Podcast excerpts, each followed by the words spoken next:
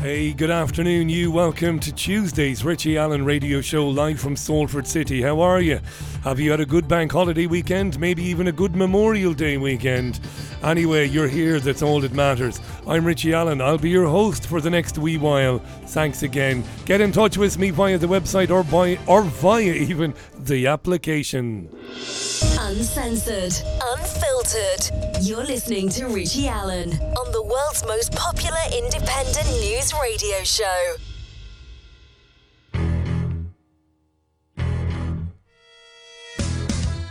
It's the Richie Allen Show. Broadcasting live on richieallen.co.uk and multiple platforms around the world. And now, here's your host, Richie Allen. Yeah, please do get in touch with the program via the new app or the recent app, or do it via the website richieallen.co.uk. I love reading your comments and I plan to spend some time reading them today. It's another lovely day here in the northwest of the UK, and it's meant to last again for pretty much most of the week ahead. That's good news. We like a bit of good weather, don't we? We like a bit of that, bit of vitamin D3 on tap. No harm at all in it. Had a really nice weekend myself nice and chilled, nice and relaxed, and I took a bit of colour, so I did. I'm a little bit brown. I'm a bit brown in the face and in the forehead and on the neck. A little bit brown. That's all right. I like a bit of that. Enjoyed myself over the weekend. Sport, sitting outside, walking the dogs, all is well. Now, I don't know where to start really. Hey, I do want to start with this though. Uh, vitamin D3 in plentiful supply. Get out there and get some of it. Uh, well done to Jerry O'Neill and to everybody involved in the Tuatha Dé Danann festival, which took place in Fermoy in Cork over the weekend. It was a roaring success, I believe. And just before coming on air, I opened an email from my pal and your pal Jean Ann Crowley, who did attend, and she sent me a couple of photographs from the festival, and it looked absolutely wonderful. So well done, Jerry.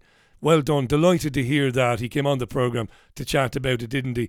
Uh, only a few days before the festival itself. So well done. Ma on far, as we say in the old country. I want to ask you about this because I haven't a clue. You know that the media is reporting today that Moscow or Moscow, depending on where you are in the world, was hit by drone strikes in the early hours of this morning. Are you following the story? Injuring at least two people and damaging several buildings. They might be saying at this point that maybe a person died. Maybe not, I'm not sure, right? So the latest Ukrainian authorities denying responsibility. It wasn't us, governor, honest engine. We didn't do it, right? After they were accused of this attack by the Kremlin, Russia says the eight drones used in the attack were taken out by air defense or signal jamming systems. The Kremlin claims the attack was a response uh, to its own effective attacks on Ukraine in recent weeks. The attack in Moscow came after Kiev was hit overnight by Russia with air defense systems taking down more than 20 drones. So, what's going on?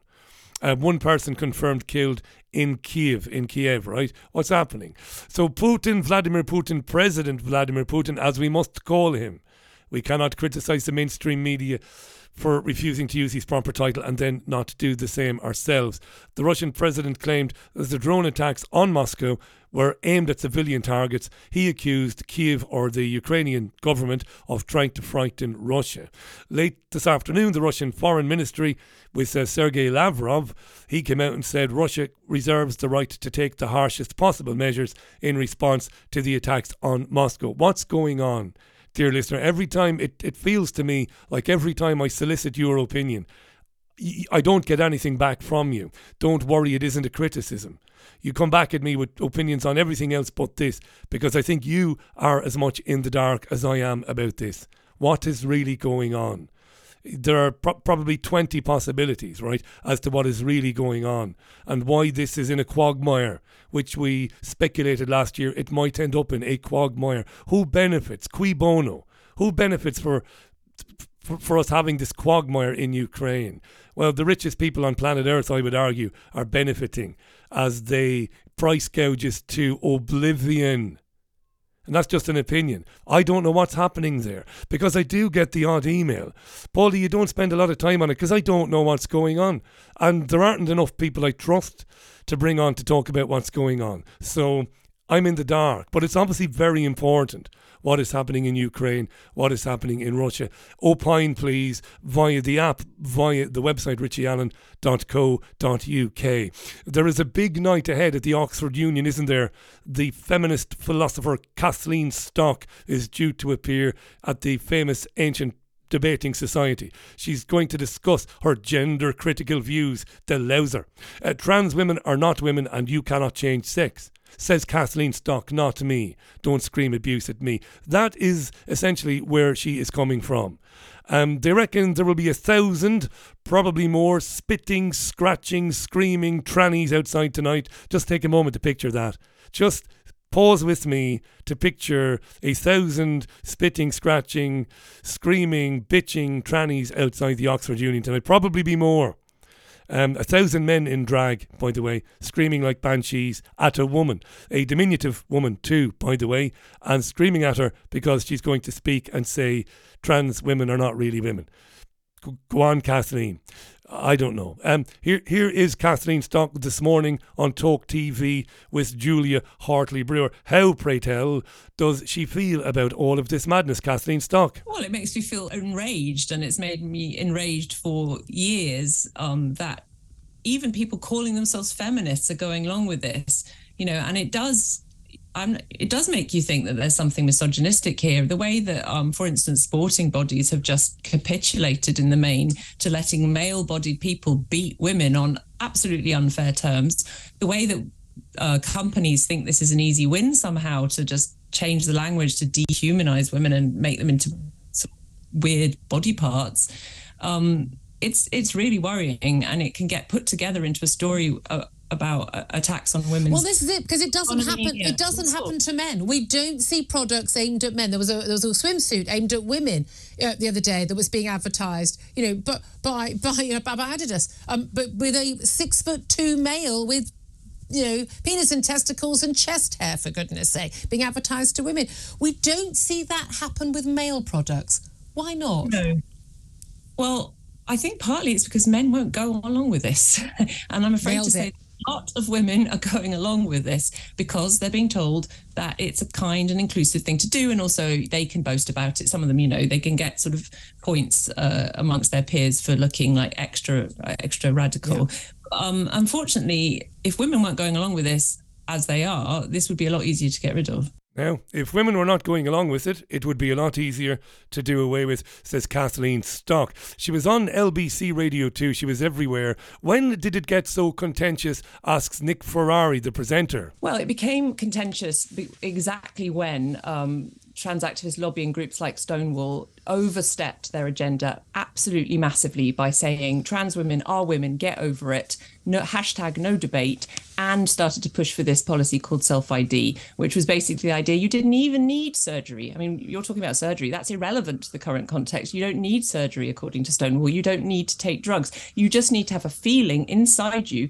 that you express that you are now a woman, and that gives you the right to be on the sports team or in the changing room or in the rape crisis shelter. That is an utterly nuts policy. And of course, it generated massive amounts of resentment, fear, toxicity, plus we were told we weren't allowed to talk about it. So that's how you've got the controversy. And it's not because we're all uh, frothing social conservatives. It's because we are reasonable people who can see that women's rights have been undermined. Yeah, she also tells Ferrari that we are too hung up on words. We're too hung up on words. I also think that as a society, we've become too concerned about upsetting words and not enough about upsetting facts. And, you know, there are lots of people upset by this issue, traumatized. There are women in, in, uh, rape crisis centres who have been sexually uh, assaulted by men who are now equally traumatized by the presence of males in their spaces, for instance, or there are very vulnerable females in prison in close quarters with male rapists as a result of these ridiculous policies. So that's the real harm that I want to talk about. And that's genuine trauma. And it's not just trauma generated by me saying something like, I don't think a trans woman is a woman. I'm sorry, but I just don't think that's true. Shall we hear from some of Kathleen Stock's opponents? I don't mean opponents tonight at the debate now. I mean her opponents more generally. Shall we hear from one or two of them, shall we? Uh, the president of Oxford University's LGBTQ plus society is a hilarious little dude called Amiad Haran Diman. Amiad Haran Diman. He's the prez of Oxford's LGBTQ plus society. This guy's hysterical. A Sky News asked him if Stock should have been invited. I don't think so at all. I'm a big supporter of free speech, and Kathleen Stock has loads of it. She has 100,000 followers on Twitter. She has a best-selling book. I heard that she's now getting a newspaper column. She has enough free speech. She has 100,000 followers on Twitter. She has a book out and she has a newspaper column. That's enough free speech for anybody, says this madman. She's incredibly powerful. I In- powerful? even believe that she influenced legislation in some cases. She's influenced legislation in some cases, says the Oxford guy, offering no proof whatsoever that she's influenced legislation. As usual, the Sky News presenter is asleep at the wheel. Uh, so her views are heard, her views are uh, held by a majority in parliament, her views are everywhere in the media. Nobody's free. Her views are simple that trans women are not women and biological sex trumps feelings. It's pretty simple. Freedom of speech is stifled. Uh, but talking at the union is a privilege that I don't think she should have gotten. But I will also still fight to make sure that it goes ahead because we believe in peaceful demonstrations, we believe in non-violence. Good man. They're not going to be violent. He reminds me of Hank Azaria's character in American Sweetheart. Remember with John Cusack and and and Ju- Julia Roberts. I am the ass kicker of you. That's what he reminds me of. Maybe I'm being unkind. And what do you make of the Prime Minister, Rishi Sunak, wading into this? Yeah, well, Sunak has basically said that free speech is important and stock should be allowed to speak. Answer the fucking question. So I was right here last night when I saw that a newspaper cover. I've been checking the Telegraph covers every night because we have been on Vale every day for the past few weeks. Uh, Rishi Sunak is an alumni of my college in a different world. If I was here a few years earlier, I could have been his tutor. We do the same subject. And he's also an Oxford Union member. To be honest, this is drama that What an arrogant bastard. In a different scenario, he's he's from the same college as me, Sunak. In a different era, I could have been his tutor. What an arrogant bastard. concerns two student societies in Oxford. Nobody outside of Oxford should care about it. You only hear about it, I'm, and I'm only here uh, because the right wing wants to stifle this culture war to distract from the real issues, like the cost of living crisis, and that is exactly what Rishi Sunak wants to do. He wants to distract from his failed time in government He might do. He might have a point there. by talking about trans people who are a tiny percentage of the population and are not a risk for anyone. So I would tell Sunak to just move on from Oxford. It's been many years since he was here, and he doesn't need to comment on anything that happens. I am the ass kicker of you, says the LGBTQ plus president at Oxford. She shouldn't have been invited. But the fact that she has, we'll stand there and protest, but we won't try to stop her going in. Good man. Uh, Pippa Catterall identifies as a woman. Pippa is not a woman, but uh, anywho, Pippa is a professor of history at the University of Westminster. Pippa is a trans person. Also on Sky News, same programme, was asked this question. Would you debate her if you were invited to do so? Let's hear the question again. It's a good question. Would you debate her? Would you debate her if you were invited to do so? Yes. Um, I, Good, good. That's a good start, yes. I, obviously, um, it would be uh, remiss of me if I weren't prepared to. Um, I would be happy to debate her, and I'd be happy to debate with other people who take similar kinds of lines to the ones she does. Um, it is, Okay. of course, always triggering to be asked to debate one's uh, one's existence or Hang on, hang on. It's triggering to what now? It's triggering to what now? al- always triggering to be asked to debate one's uh, one's existence or It's not. it's triggering to be asked to debate one's existence. Um, and uh, so the, the, there is a potential problem in engaging uh, in debate with someone who, at the one hand, says, I respect your opinion, but on the other hand, repeatedly claims that you are not what you say you are. But you're not what you say you're. That makes it quite difficult to debate with them. Um, but on the other Okay. hand, Pippa, I'm going to have to jump in. I'm so sorry, but We're going to have to get rid of you, Pippa. You're talking bollocks, so good luck and we'll see you again. Um, nobody denies that these people exist. They don't. Um, nobody's denying that this person, Pippa Catterall, professor of history at University of Westminster, nobody's denying your existence. Um, we just don't believe that you're a woman, Pippa. Just look in the fucking mirror and you'll understand you're not a woman. That's what it's about, really. So yeah, I'll debate you, but actually it's quite triggering and it's very difficult to debate with you because you deny my existence. But no, no, we don't. Just deny that you're a woman. Because I have eyes in my head so I can see that you're not a woman. We'll leave that one. Uh, it might come up in the comments. I'm going to read some comments now. Please leave me a message via the Richie Allen Show app. Please do. Please do. Hi to Steve. Listen, can I get this one out of the road? And it might save me some time and you some time. I don't mean Steve, I mean everybody else. Can you please cease emailing me recommending that I get onto various platforms? Like Gettr and Telegram and so on, so on. I am never going to be active on any of those platforms ever. I'm not interested. BitChute, uh, brand new tube, and all of that bollocks. I have no interest in it. Thank you very much. You're all welcome to it. But um, no, my website, more or less, the occasional tweet, and that's the end of it. I'm not interested in these so called free speech platforms. So, but thank you for the recommendation. Just stop recommending me now. Thank you.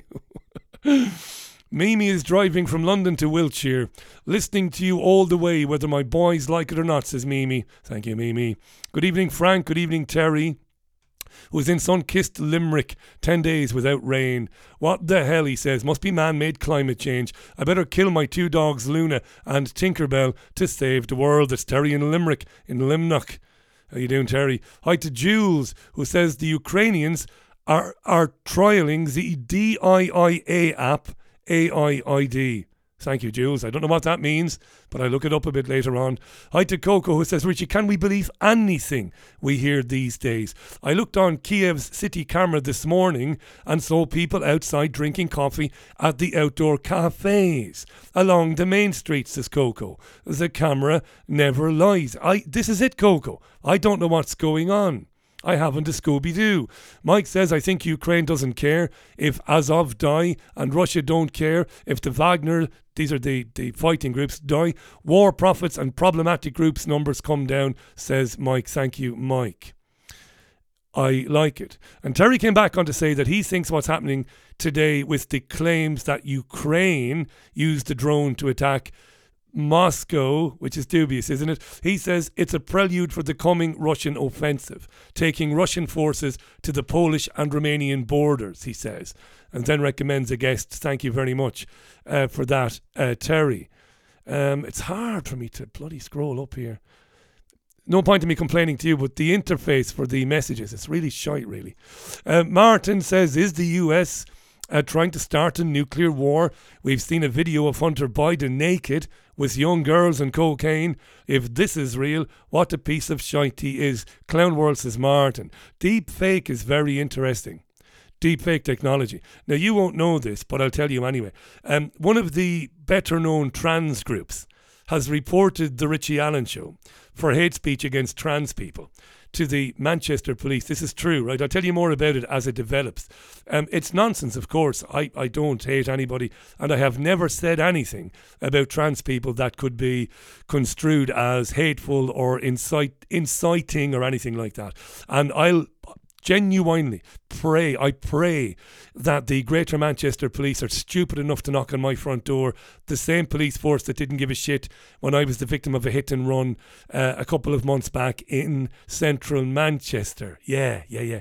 Yeah, you're knocking on my door, are you? Because of somebody's hurty feelings, are you? I'd love that. But it won't happen, of course. But uh, yeah, it's all gone a bit mad. Uh, Paulie says Julia Hartley Brewer makes a good point about the trans issue only infringing the rights of women, but I don't think Stock is right when she says men won't stand for it. Blokes, for the most part, says Paul, do not give a shite because there's no danger in sharing spaces with trans men. Good point, Paul. The biggest issue is female only spaces being infant- infiltrated by people with penises. Isabel says protecting women's rights is not denying trans rights. Pro trans groups need to get that into their head, show some respect, get some respect. Thanks for all of these messages. Well done uh, for sending them in. Hi to Kean, thank you. Really like that.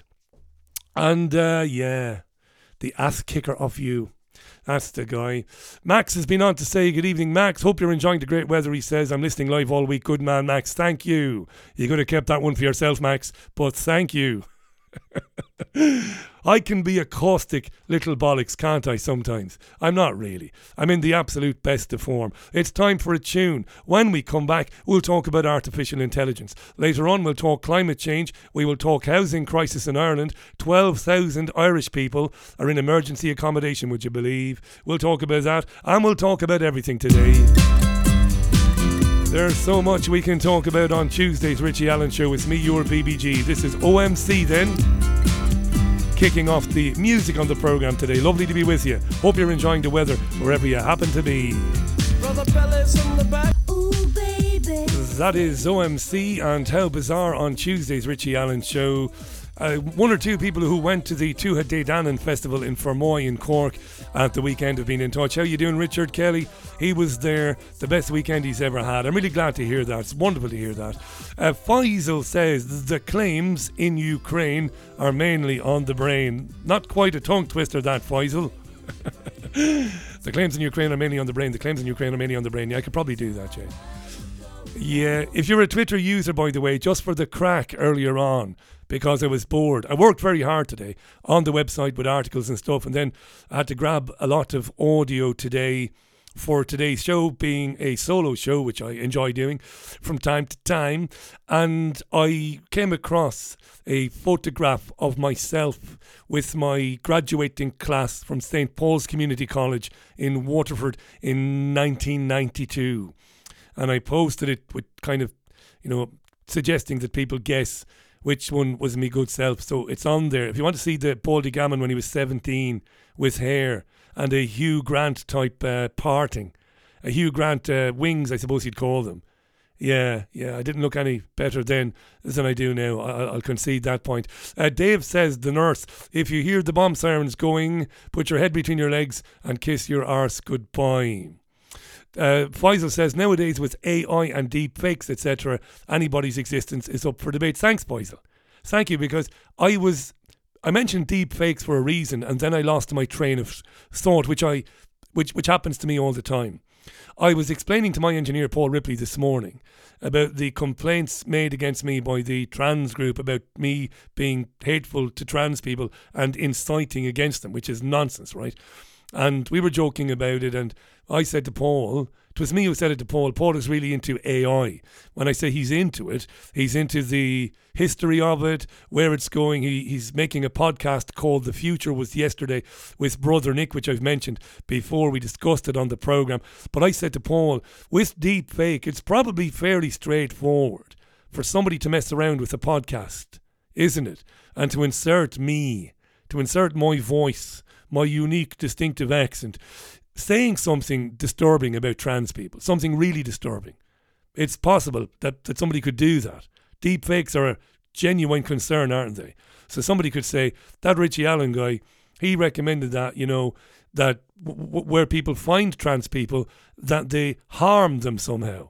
Now, of course, I would never say that, and I'd be the first person standing with a trans person against any scumbag who wanted to hurt them, right? I would be genuinely. Um, but but it's out there. The, the the tech exists to create that bit of audio, and then you'd hear me going, "Do you know what we should do now? We should kick the be Jesus. We should kick the living granny out of the trannies. We should kick the shite out of them, shouldn't we? We should go out now on a Saturday. Of course, I'd never say that because I, I would never think that because that's pretty horrible. But the tech is out there. Will we see somebody more, much more well known than me in the future defending themselves against such an accusation? Will a very well known person be accused of saying something that they never said, but the audio is everywhere. Yeah. Wow. They can even do the video version of that too, can't they? Very good. Hi to John T. John, I reached out to that musician, but I haven't heard back yet. John T sent me a message today about a musician, a classical musician of distinction, apparently, who has been served with fines from her local authority for practicing her beautiful music. Yes, I did reach out to the lady, John, but as of yet, I haven't heard back. Patrizia says free speech means just that, no ifs or buts. And regarding Ukraine, Patrick says one of the series he's heard is that the land currently occupied by Ukraine is being earmarked for the Israelis as part of an overall solution ending up with three blocks the Americas, the Americas, Europe, headed by Russia, and Eastern and other parts of Asia, headed by China. Not something I've come across, Patrick, but uh, yeah, you never know, do you? You never know. Now, we will move on. We shall take a little bit of a diversion away from the trans stuff. And artificial intelligence, just mentioned it there. Artificial intelligence, dear listener, it could kill us all. Says who? Says some scientists. Here's the BBC with the story. Now, as warnings go, this one sounds pretty alarming. We're being told artificial intelligence could lead to the extinction of humanity by experts, including the heads of OpenAI and Google DeepMind. Well, dozens have supported a statement published on the webpage of the Centre for AI Safety. The quote that jumps out is mitigating the risk of extinction from AI should be a global priority alongside other societal scale risks such as pandemics and nuclear war. But others say fears are overblown. Mm, so, what, so, what about these warnings then? BBC tech editor, Zoe Kleinman, with the story. This is the latest in a series of warnings that have been issued by a number of people working both in and around artificial intelligence. What we're seeing is an incredibly rapid pace of evolution. You know, it's only six months ago that ChatGPT was launched, which is the viral chatbot that hundreds of millions of people have used since then. And suddenly it's become part of everyday life. People are using it to write speeches, they're using it as therapists, they're using it to write code, um, they're using it to put in their medical symptoms to see if they can figure out, you know, what's wrong with them. And there's, there's only going to be uh, more and more of these products released on the market. The reason for that is there's so much money and investment flowing in. All the companies around the world are racing uh, to be the next big market leader in AI, if you like. But it's all happening very quickly, and there are big questions about whether society is ready for it, particularly if it got into the hands of a bad actor. You know, there's big companies like OpenAI, which makes ChatGPT, and Google, which have their own code of ethics and are very committed to trying to do this responsibly. They say we don't know what other regimes uh, might be doing with it, and, and how they might use it in a way that could be extremely malicious and again could move extremely fast. Yeah, NYU professor Yann LeCun, well, he works at Meta. He said the these apocalyptic warnings are overblown. A guy called Arvind Narayan Narayan, yeah, I got that right, I think. He's a computer scientist at Princeton University. He's told the Beeb that these sci fi like disaster scenarios are unrealistic, to be honest. He said, I quote, current AI is nowhere near capable enough for these risks to materialise. As a result, it has distracted attention away from the near term harms of AI echoing what Sean Walsh, the lovely Sean Walsh, who came on the programme last week to talk about the article he's written for The Conservative Woman about AI. And that's what Sean believes. Now, Nick Ripley, who I mentioned earlier on, uh, Paul's brother, who's making the podcast about AI with Paul, he has a really interesting take on these claims where where people are calling for a moratorium you know, for six months. Nick says these people are acting out of self interest. He says it's because they're too far behind those who are developing it and using it. You know, the people that are out there, like the Chat GPT people who are making this work at the moment. Apparently, Nick believes the Googles, there's only one Google, um, th- these false, false, what do they call these? These false, um, oh God. Anyway, it's too warm for me. These, yeah, so, um, Nick reckons that say Google and Elon Musk they're so far behind they want to pause to catch up. You see, that's what he reckons. It's a good shout that. So if you go out and tell people this is apocalyptic, it could kill people, slow it down, and then you might get a bit of time to catch up with those who are streets ahead of you. Yeah, maybe. What do you think, dear listener? First first time we ever came across this was the Terminator, James Cameron, Linda Hamilton, Schwarzenegger, Michael Biehn, 1984, Skynet pulled the plug and went rogue. The computers took over, built the machines. Do you think it's possible? Is it possible? Let us know via the usual ways, richieallen.co.uk, or leave a message via the application for the programme. 28 and a half minutes to the top of the hour, Tuesday's Richie Allen Show. I will have some guests for you this week, but as I've said to you across the last 12 months, increasingly as time goes on, it's going to be me and you having a chat, more phone ins for the chat. And the reason for that, dear listener, is for my own sanity, I cannot keep interviewing people talking about vaccine injuries and about the Great Reset Uh, I think we understand this stuff now, don't we? We know what's happening. We do. I mean, I will revisit this stuff from time to time, but not every day and not every second day. So this is how it's going to be, and it's going to work out fine. These are very, very heavily produced radio shows. This one today, there are 21 pieces of audio in the audio bank. This is a proper show, right? But um, I can't do the same interviews over and over again. I'll pull out whatever hairs I have left. And the only hairs I have on my body now are on my, I'm not going to finish that sentence because it's a family show. And I need those hairs, to be honest. Okay, so that's what it's going to be. And as I said, more phone ins as we go along. Hey, you might have seen this. There has been or have been some good climate debates on Talk TV and GB News of late. Wash your mouth out. I know they are shit stations, but let's give credit where credit is due. Now, David Bull who has been on this radio show in the past. He won't be on anymore though because now he works for Talk TV. And um, I want you to hear him having a bit of a Barney with Jesus.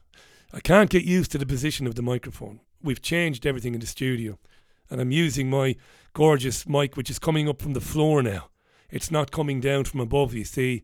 I can't get used to it, so I'm knocking it about because I'm an idiot, but I'll get used to it in the end. So, David Bull, Brexit Party guy, used to be an MEP, was on this programme in the past, decent sort, right? He's now on Talk TV. And here he is speaking with the chairman of the London Climate Change Partnership. That guy's name is Bob Ward. They're talking about net zero. And David Bull wants to know what's the bloody point, blah, blah, blah, China and India, etc. Have a listen. It's really interesting. Can, can, I just ask you, though, what's the point of us doing that if China and India are building more uh, power stations, belching out stuff? It just seems irrelevant. Yeah, so India and China are both spending far more than us on renewable energy. China is the biggest. It's a bigger country. Uh, installer. Exactly, but it is putting in lots and lots of renewables. So the claim that India and China are not doing anything is untrue. They are trying to get away from the use of fossil fuels because they can see the damage. Remember, they have many more people, and they recognize this millions and millions of people who are far more vulnerable to the impact of climate change. Mm. And remember here, that we had temperatures for the first time, astonishingly, that went above 40 degrees last summer and it killed 2,000 people. Bullshit. Um, it did not. The temperatures we experienced for three days last summer did not kill 2,000 people. I know this is bollocks, and I wish David Bull had ripped him apart, but David Bull is not a journalist. This is a consequence of putting these idiots, not David Bull, he's not an idiot, putting these people on here who are not qualified they don't jump in. Jump in. Where's your evidence that the heat wave we had for three days last summer killed 2,000 people? Give over, dickhead. Where's the evidence? Indeed, we don't know. To be- he says, indeed, he says. So he qualifies. He he acknowledges the 2,000 death claim, which is nonsense. It didn't kill 2,000 people. To be fair, though, we don't know whether that is a result of man-made uh, emissions. We don't know that. The yes, world we, is. We don't. We don't we know do, that. We don't. We, no, we don't know David, that. the scientists know exactly that. Look, the 40 degrees would have been impossible if we hadn't warmed the Earth. The 40 degrees would have been impossible if we hadn't warmed the Earth. God, I wish these guys would come on this program. And you know I'm not bigging myself up. You know that, don't you? You know I'm not sending myself flowers. But but you also know me. What I would give to get these guys on this program, where they wouldn't do the Edwina Currie thing and just hang up, where they had to stick around, because it's so easy to debunk this bollocks. It really is. This goes on, it gets interesting. That is a different point. The point I'm making. No, it is, isn't. That's what killed 2,000 Let me just make the point.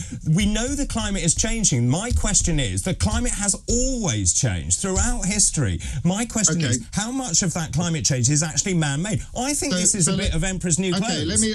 So let me deal with this, so pe- people can understand this in a in a very straightforward way. Patronising wanker if you look at where the position of the Earth relative to the Sun, you can calculate what the temperature, the surface temperature of the Earth would be. It would be minus 18 degrees. This is more nonsense now. I mean, this is nonsense. And again, David Bull, either his researcher, producer is stupid. It's so easy to, to dismiss this.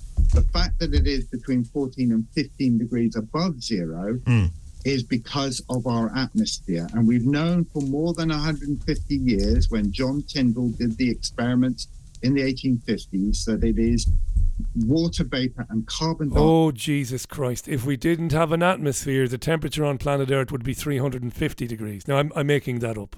I don't know 350, but it would be a damn sight warmer than um, than he said it would be. you know, oxide in the atmosphere that is trapping the heat next to the oven makes it largely habitable.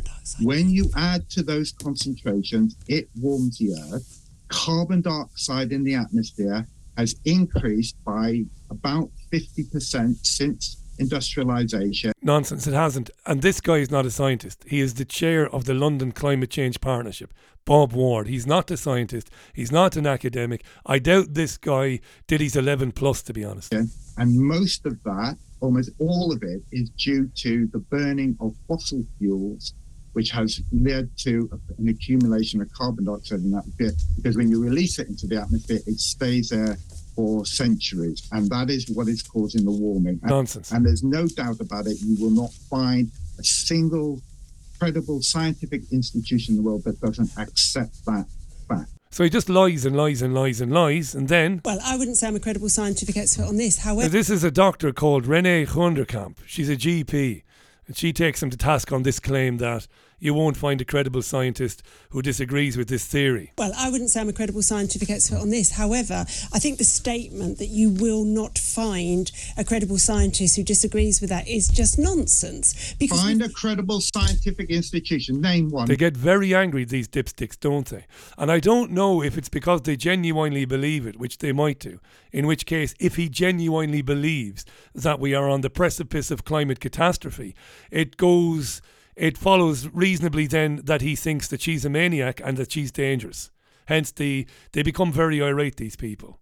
They get very shouty when people say, hang on a second, you're talking nonsense. Maybe it's because they genuinely believe it. Right now, Lots of scientists, lots of scientists don't name, believe just this. name, name Stop shouting credible and- scientific Don't shout. institution. Let- let us name a speak as- credible let scientific institution. Good girl, stop shouting, dickhead, and let us tell you the names of some of these scientists. speak as well.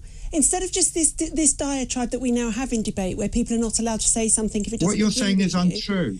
Um, so we actually have just had a thousand scientists sign a letter saying they disagree with this. Are you saying that they're all not credible scientists? You know, there is more than one view here. And actually, levels of carbon dioxide in the atmosphere now are lower than they were 400 years ago when Earth temperatures were higher. So it may not be levels of carbon dioxide in the atmosphere. And we need carbon dioxide. It's actually a critical part of our ecostructure. Right, critical part of our. Um, I don't know what you said there. Let's get let's let's get let, let's get his retort. Yeah, what you've said is completely untrue. If people don't want to believe me, they can go to the website of the Royal Society, which is our National Academy of Science, and all of our best scientists hmm. are members of it. All of our best scientists are members of it. Go to this website. All of our best scientists are members of it, and they'll tell you. Would you like me to read a list of scientists from international universities, from universities which are considered to be Ivy League universities in their own country? And you know you can trust me. I, w- I would never lie. I would never exaggerate. We tell the truth on this program. That's unimpeachable, right? Let me read out a list to you of scientists who say that what he said is monumental bollocks. Would you like me to do that?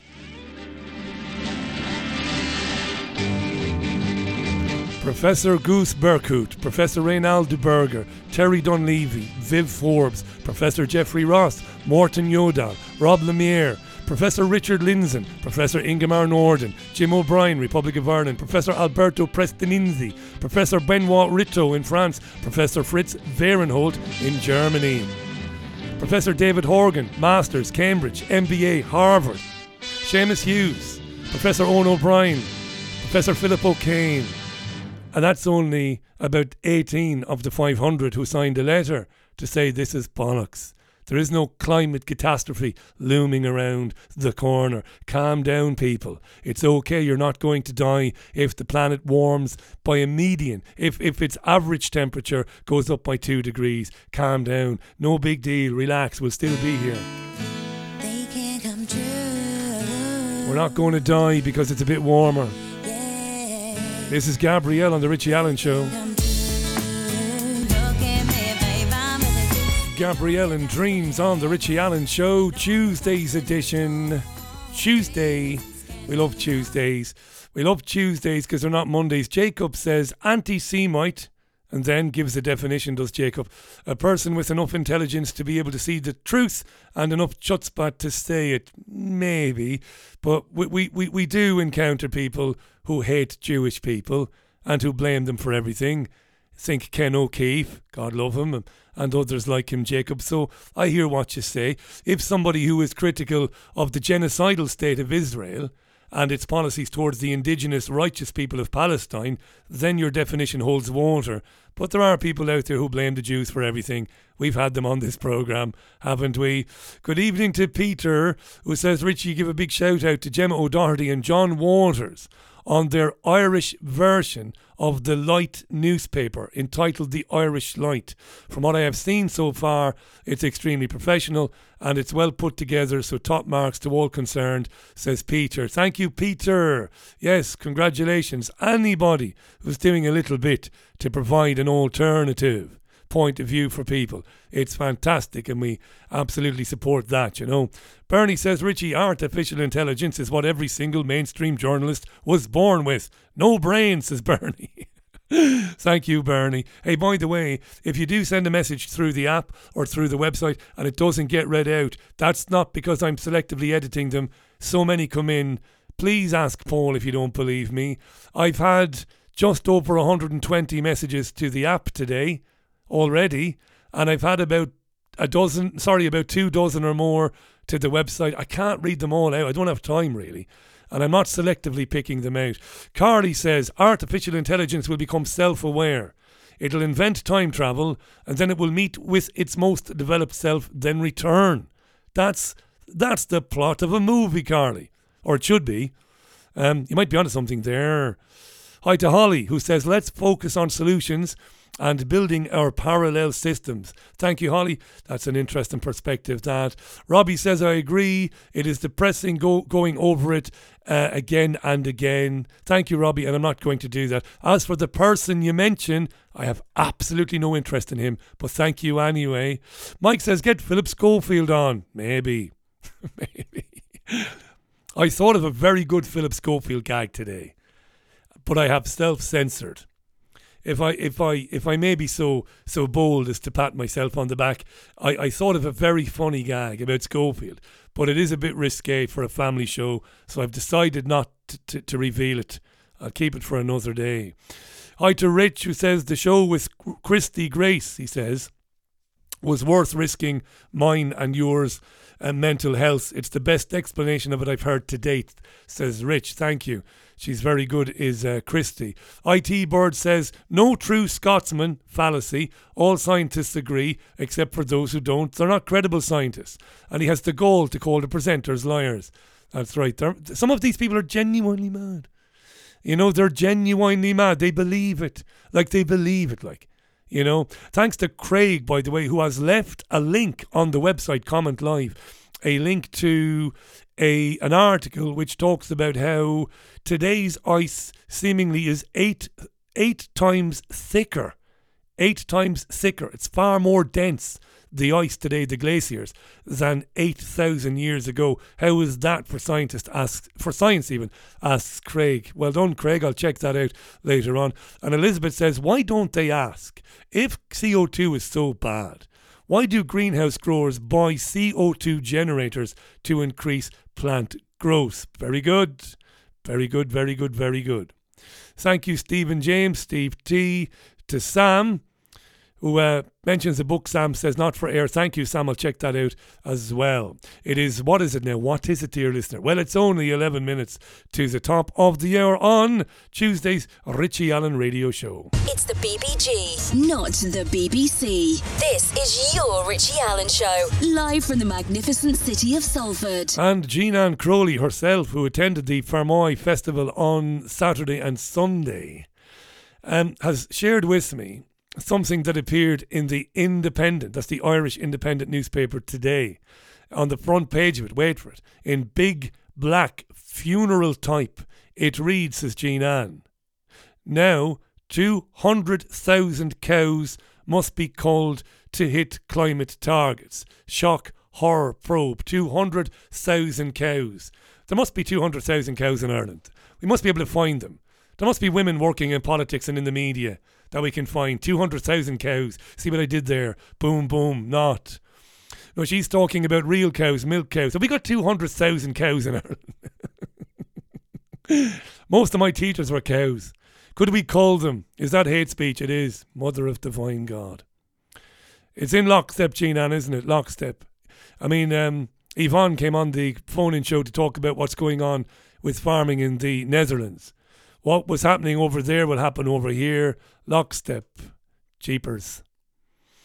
When they're talking about such evil, I mean, it's monumentally evil, isn't it?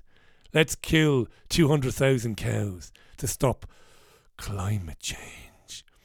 And Bobski asks, where can I find the list? Bob, here it is. Google, because you probably use Google, but you don't have to use Google. If you if you want, you can use another search engine.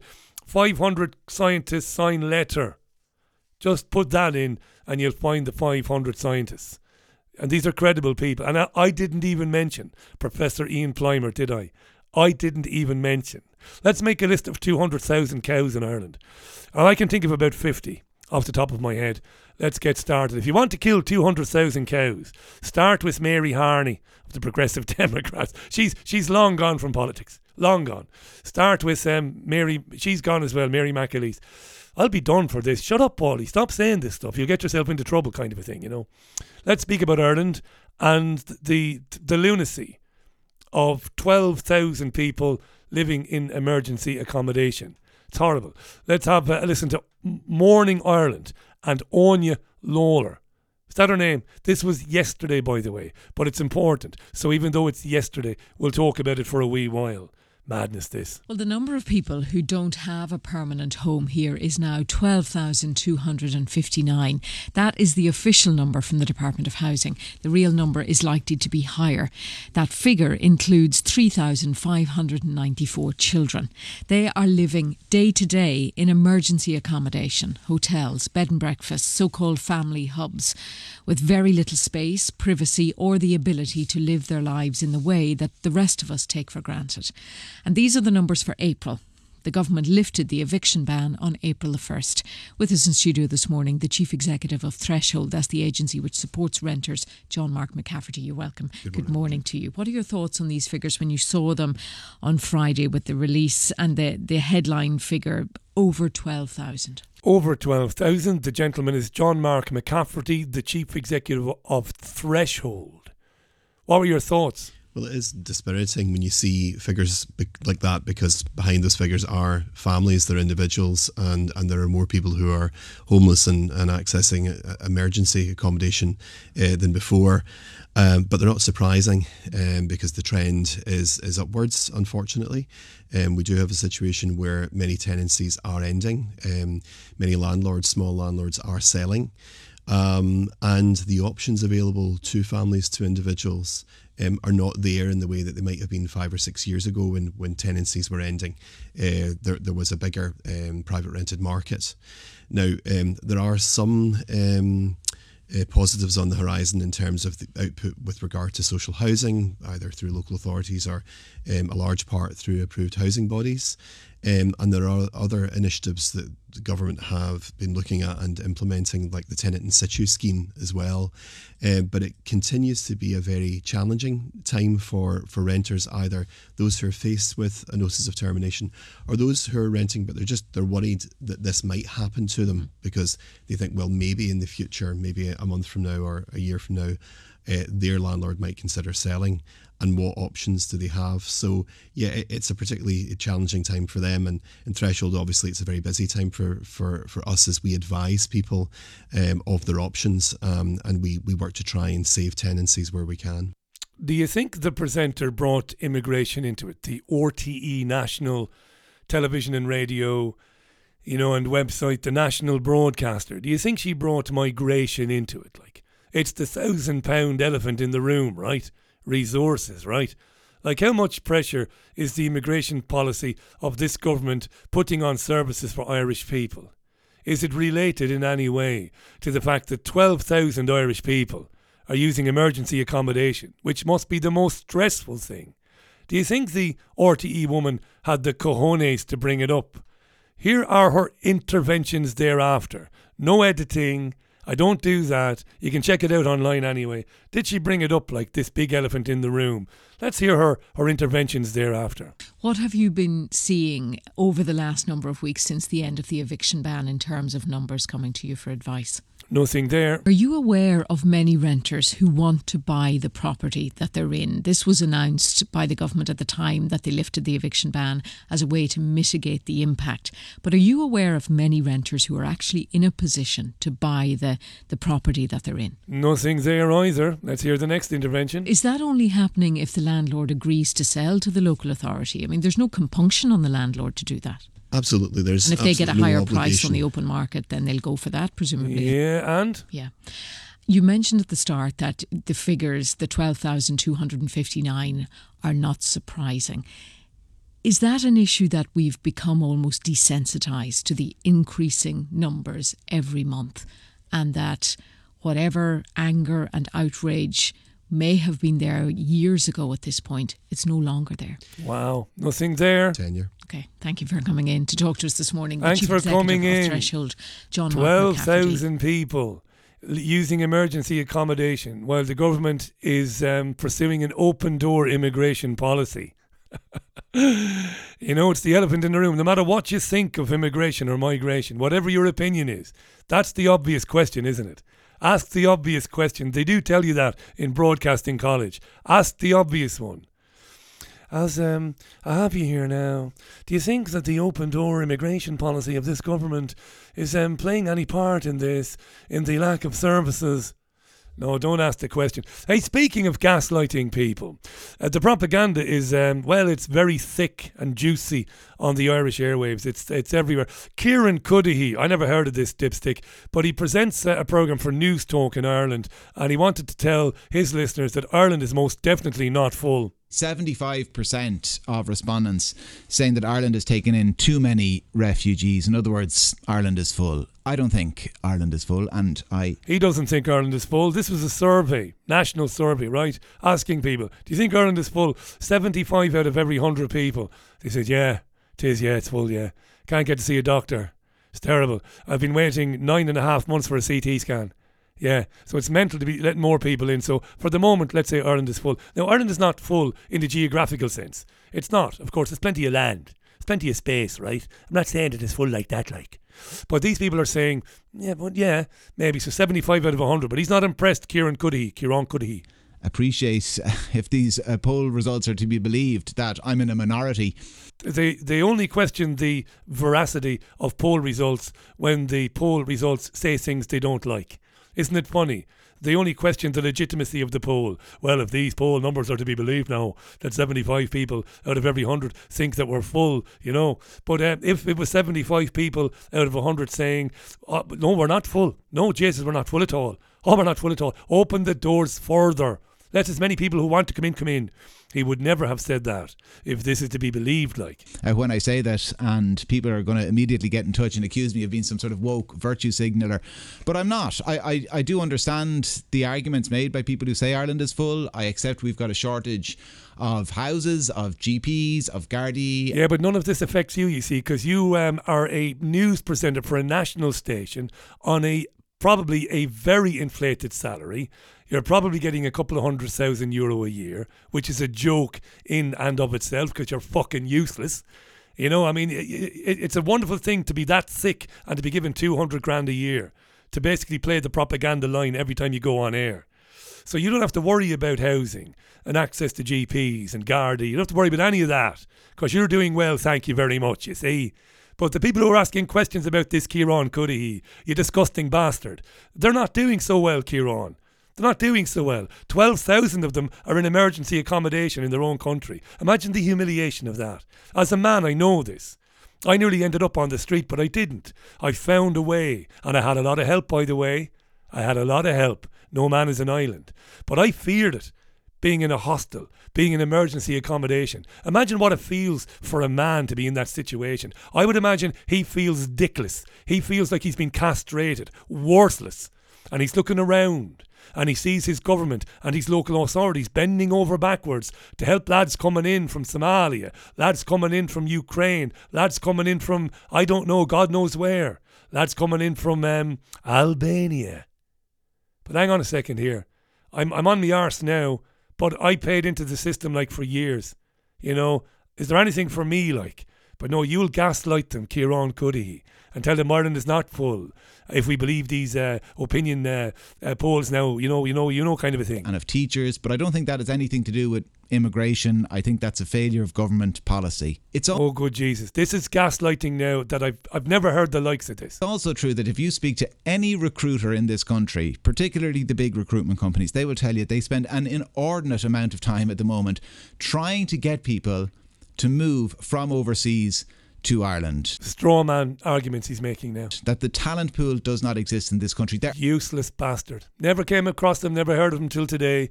Kieran Cuddihy, Newstalk, waster, useless, terrible, piss poor, and they're probably giving him £200,000 a year. Wow. Would you like to talk to me between now and seven o'clock? I told you that increasingly as time goes on, I'll be throwing open the phone lines. We have a WhatsApp number for the programme, but I've also got a Skype and and a telephone number. These are the numbers, by the way. It's your call. Skype Chat with Richie or call 0161 818 2018. If you're calling from overseas, it's plus 44 161 818 2018. Talk to Richie now. Now, um, if you were in touch with me anytime recently, do not call me today and listen to me now. If you have never uh, phoned the Richie Allen show or Skyped it. And if you are a lady and a real one, not with meat and two veg underneath the paunch, if you're a real one, get in touch and have a chat with me between now and seven o'clock on any of these issues, right? So a Skype chat with Richie. Chat with Richie, right, right, right. And uh, it's 0161 818 2018. However, However, I said, there is a WhatsApp number for the program now. Would you like me to give it to you? You can reach me on WhatsApp. It is 075 659 42270. Listen again 075 659 42270. I'm going to do that one more time while you grab a pen. Eishtigi now. Eishtigi. Eishtigi. Kalini August Bukali. Eishtigi. A 075 659 42270 if you'd like to chat with me between now and 7 o'clock. And if you don't, I'm going to sit here in the sun and I'm going to play some music because that's how I roll. I don't give a shite like. Is how I roll, right? he says. So get in touch with me one way or the other on the program today. In the meantime, while you do that, I'm going to take a tune. And if you haven't done it before, if you've never spoken to me before, get in touch today and we'll have a chat. Let's play Wet Dream by Wet Leg because it's a great song altogether. Wet Dream by Wet Leg. Come on. Talk to me today. It is Tuesday, the 30th of May 2023.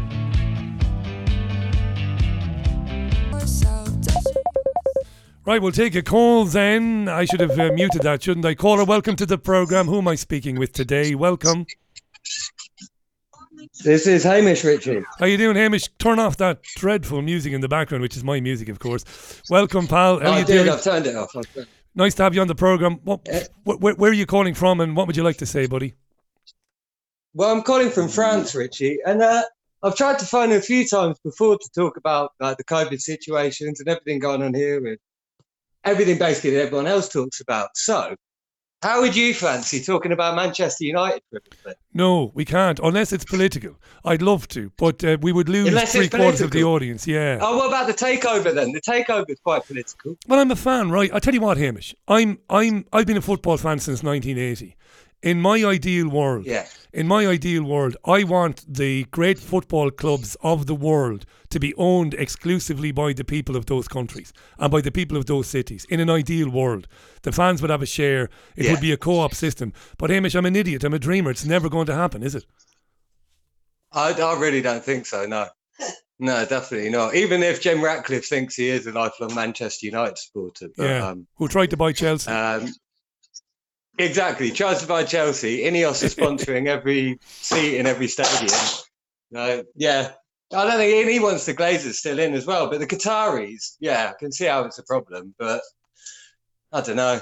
what do you think about that? I, I, I think if the Qatari dude gets to take over the club completely, this is not wishful thinking now. I don't like this. But if the Qatari club does, United will win. Within a couple of years, they will begin to win leagues and they'll do what City did. They'll win four out of six or four out of seven. That's crap, that. That's not competition.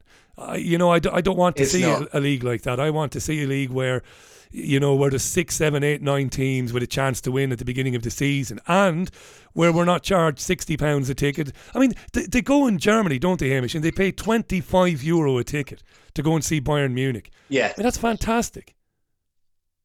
Yeah. Hey, can you see a way though the club sort of following the Bayern Munich model where it is like owned by the fans basically, isn't it? And with a couple of big companies, but If you're a big enough club, invested in it. yeah, if you've got a big enough club with a big enough fan base. I mean, there was talk of this guy. Oh, in- have. Yeah, there was a guy, one of the potential, or one of the guys who signalled his interest was a guy who said that he would put up some money and the fans would, would put up the rest. Like the fans would pay five or ten pounds each globally. We- do have the fan base. Yeah. That if every fan in the world, every genuine fan, found twenty pounds, yeah, we'd have the money to buy the club. But but then what?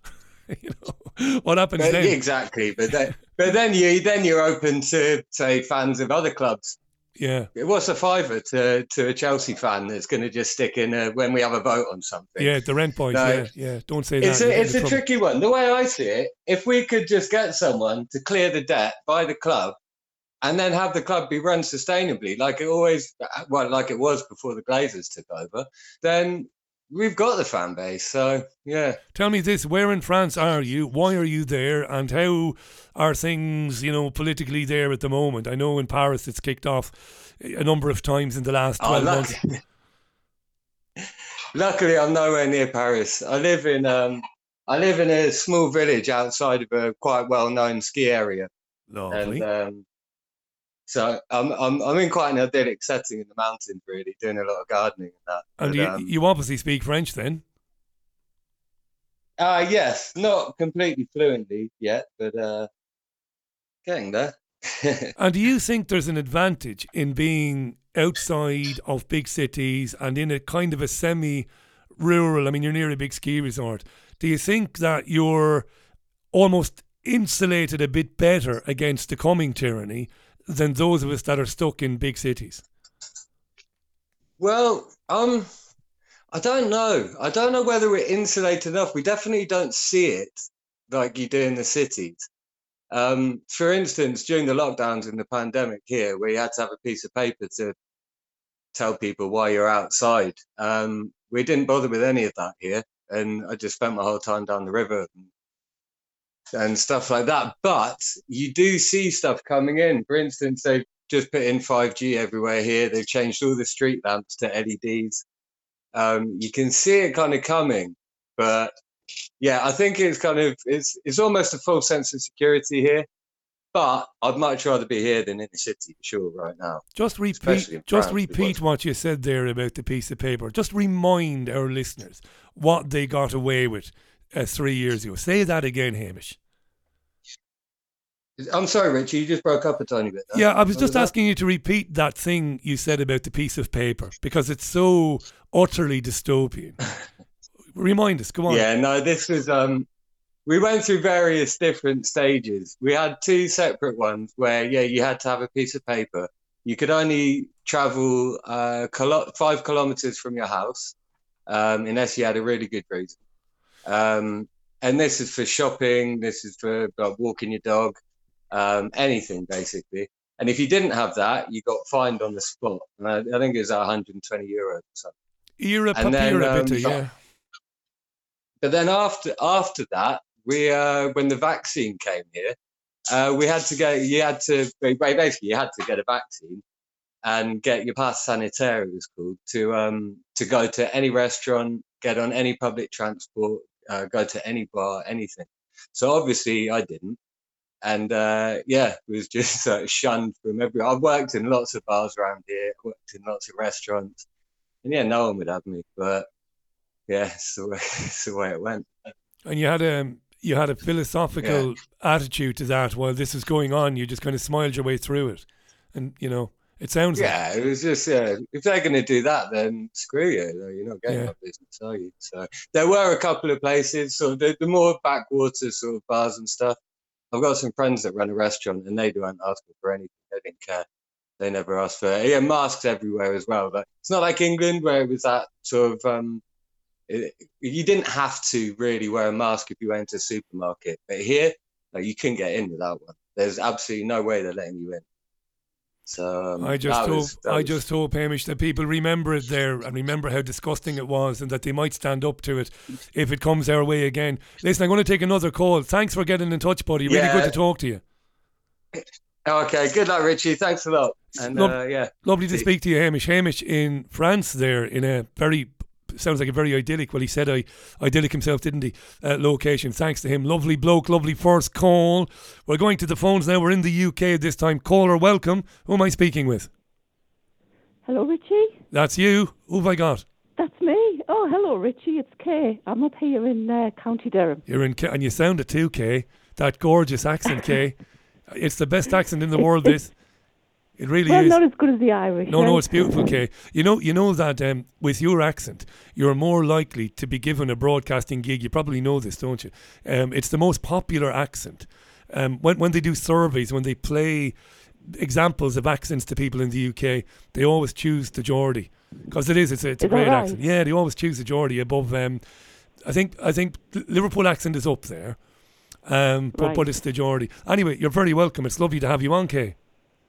Well, I can't believe I've got through to you, Richie, to be honest with you. Um, I just rang to say thank you for everything you're doing, really. And uh, my husband and I listen to you regularly now. And I hope you're getting our standing order coming through every month. Oh, thanks, Kay. yeah, I'm Um, sure. I'm sure I am. Uh, Yeah. well, yeah.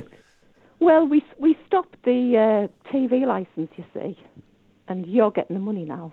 So That's wonderful, Kay. Thanks very much. I really appreciate that. You're- and did, well, you're very very welcome because um, you kept us saying you really did, and I know that that people ring up and say that, but you you really need to understand what what you're doing for for people. do you know what, Kay? I'm, I'm not modest at all. I'm not, but I, I kind of kept myself saying really at the same time, you know, because I I struggled really badly. I'm sure you and your husband did. What's your husband's name, by the way? Malcolm. Malcolm, how are you, Malcolm? If you're, if you're listening in the background, do, you, do you know what it is, Kay? I I really struggled as you and Malcolm did, and it drove me nuts. Like March 2020, April, May, and I the only thing that kept me going really was that at five o'clock I could come and spend time with people who knew that this was tyranny and that we could have a chat about it, and that it, so it kept me kind of saying as much as anybody else. But um, it's very kind of you to say so. It does mean a lot to me. So thanks. Well, it's great. you know, we, we really we really want to thank you for for um, for what you're doing. I mean, prior to to all of this, we we were fully paid up members of every piece of bullshit that was going. I mean, I believed in the government, Parliament, the judiciary, the church, doctors, the whole the whole lot, and it came tumbling down. And thanks to you and and people like you, we are fully awake now. So tell me, we Kay, so awake. so it was really March 2020 when they said, right, close your businesses, stay at home, get the kids away from their friends. It was that time, was it, that you and Malcolm started looking at each other, thinking, this is not right. So this was the catalyst, was it? Well, well, we believed it to start with, and then it must have been about May that we started looking at each other thinking this, this isn't this just isn't right and started doing our research found you just uh, not 2020 just just about 18 months ago. But we started doing our research looking at each other and thinking this just isn't right. And we're fully awake now. Tell and, me this though. Um, can, can we stay with that kind of you know May 2020 I, al- hmm. I always ask people this, Kay, and I mean this. It isn't easy, is it, when, when, when the realization hits you that the people, I mean, you listed them a moment ago, you know, the apparatus of the state, like you trust them. And now yeah. it, it dawns on you that they can't be trusted and that they're capable of doing terrible things. Did you have a moment like when you realised that? Was there was, was that a very sad realization? Were you angry? Were you both? Were you all of the above? All of them traumatic. For, for me, particularly, I, w- I was sitting into the wee small hours doing my research, listening to people like Dr. Bhakdi, um, Vernon Coleman, all these people trying to piece this jigsaw puzzle together. And when I realised what was going on, it was, it was traumatic. Absolutely traumatic. And you're wondering, aren't you? So you see Dr. Bhakdi and you see Martin yeah. Kulldorff and Vernon Coleman and and you say to yourself, why are these people being excluded from the debates on the BBC and on ITV? And that's the thing that I think alerted a lot of people who had their awakening, shall we say, after the COVID thing, is that kind of realization that they're censoring very qualified people and they don't want us Absolutely. to hear these people. Yeah, yeah. Yeah, and, and, and then you try to tell other people, friends, and they they just shut you down. They they don't listen. They don't want to listen. They they they just they're looking at you like you're an idiot. Um, How did you deal with that? It's, stay it's, stay with that, Kay, because this is again I've had this in my own personal life, even before COVID. When you see through it and you see through it as plain as day, and you got your good mates and you got your family, and you say to them, "Listen, do you not think something is a bit wrong?"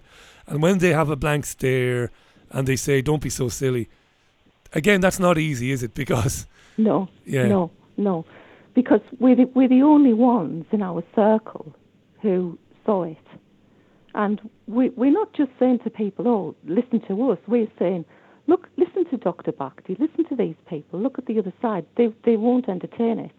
They they just don't do it." So everyone we know, and I mean everyone, wore the masks, social distance, went along with every rule Everyone took the jabs, took the boosters, they did everything. We are completely alone. Completely. I I think I told this story a few weeks ago. It's very brief. I won't bore you, but um, there's a tree surgeon in Salford. Well, there's more than one, but there's a particular one. You couldn't meet a nicer bloke. He's great company. I see him out on the uh, on the dog walk, right? And I got to know him, and he did me a favour recently. He cut a massive big tree that was um, shedding all sorts of stuff all over the car and all that sort. So he came and he did it. But yeah. me and him had it out. But I'm I'm like you. I'm I'm I'm I'm good. I don't fall out with people. We had it out. So he was saying to me about two or three months ago. Oh, I heard a bit of your radio show, and oh, it's a bit of this and a bit of that. Anyway, the long shot is, I said to him, or the upshot is, I said to him, um, but um, the, are you not annoyed that some of the doctors that you might hear on my show were kept away from you, basically, so that you didn't get the full picture. And he went, No, not at all. And I said, So you're happy with the BBC banning Carl Heneghan and Sunetra Gupta and Dr. Bhakdi? Yeah. And he went, Yeah, yeah, I am, yeah, because they did it for the public good. He just couldn't get his head around it, Kay. He couldn't get his no, head around it. No, I said to no. him, But these, this, but yeah. This is, Go ahead. Yeah, this is the trouble. I have a friend that goes back a long time who, when I pointed out what the harm that the jabs were doing, just turned round and said, It's for the greater good. And I said, But you're saying to me that young people who didn't need this thing, that's okay if they have a stroke or a heart attack. Yeah. Yeah. It's crazy, isn't it? Yeah. That level of crazy. cognitive dissonance, Kay, how do you even begin to try and pick that apart and understand it? I, I, Yeah. I just don't know. I think I think at this stage in the game, you've just got to let these people go. It's really sad, but what what else can you do? Yeah, how many And people I do you we- know we- that are not talking anymore we- with people? Yeah, I mean, we're doing things now that we never dreamt we'd do. I mean, we've got a, a, a stock of food in the cupboard, and we've got candles and oil lamps, and we're growing vegetables in the garden. And I just think, well, you know, each to their own. You've you've you've just got to let these people go, and you've just got to do what you think is right. You're doing a bit of um, a bit of prep, really, aren't you? A bit of prepping. We are, yeah, yeah. You'll be Great. a cur- you'll be a curiosity now to some of your neighbours that that that Kay and Malcolm have gone mad. Oh, we yeah we go yeah potatoes, courgettes, beans, beetroot, lettuce, the whole lot. Yeah, they'll say you're gone mean, mad, Kay, until they get asked for seventeen pounds fifty pence for two courgettes, a beetroot, and a cabbage, and then they'll say, Absolutely. "Hang on, that Kay, uh, maybe we should have taken some of that advice." Mean- Yeah. Absolutely, absolutely. But I, I just have to say it it's it's very lonely. It's very lonely, and I, and I think maybe I don't know. Maybe some of some of the listeners also feel loneliness that they've been you know cut off from family, friends, whatever. But and that's where you come in. It's really reassuring to hear that there are more people like us, and that we're not alone. We're not, yeah, far from it. and we're it. not mad, No, you're not, Kay. and we're not mad. That's that's a brilliant place um, for us to, to leave it because I'm t- I'm getting quite quite a lot of calls coming through. Listen, it's an absolute Okay. pleasure to hear that. Thanks very much for Okay. taking the time So- and give Malcolm a kiss for us. Okay, keep up the good work. And thanks for supporting the show, Kay. Thank you. Okay then, bye now. And bye for now. The lovely Kay in Durham, um, with that gorgeous Geordie accent, and Malcolm, and they're um, wide awake up there, having to come to terms with it all. Isn't it interesting? We spoke about this before, you know. Kay saying there that it's a lonely place. It is. It is. And and one of the reasons that people can't see it, and I spoke to me neighbour, to my neighbour, me neighbour. I've got to wise up with the old professionalism here now, don't I? My neighbour Stuart, who, who next door to us, who I spoke with yesterday. I was a bit rude to him actually. I was coming back from um, the tip. I took some stuff to the tip, and I was running around. And Stu says to me, "Look up at the sky there. We we were sprayed beyond belief over the last week, right?" And I said to Stu, "I don't give a damn. I'm off today." so I went back to him later on and I said, Listen, I'm sorry about that. We had a chat about it, about what was going on. And we were speculating as to why people just can't, as Kay so eloquently explained there, why they can't see it. And one of the reasons they can't see it, I think, just my opinion, is because for many of these people, the state has never come to their door. They've never had the state on top of them. By the state, I mean you know, the officials of the state, the guards, the police, we say the guards back home, the Gardaí, they've never had any imposition put upon them by the state. They've gone about their business, no police dealings, no debt collectors knocking on their door, no social services. The state has always been there, and the state is fine and dandy. So they can't get their heads around it. So when you explain to them that you know, there wasn't really any need for the jabs. When you explain to them that they might be covering up the vaccine injuries, when you explain to them these things, they can't get their heads around it. They just can't. We're back to the mobile phones then. Caller, welcome to the programme. Who am I speaking with? Hello? You're live, you're through. Who, who have I got? I'm through. David, How you doing, David? Where are you calling from?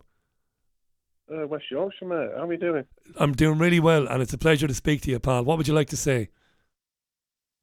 Oh, yeah. Uh, I'd just like to talk about uh, vaccines, really. Go go right And, ahead, uh, David. Yeah.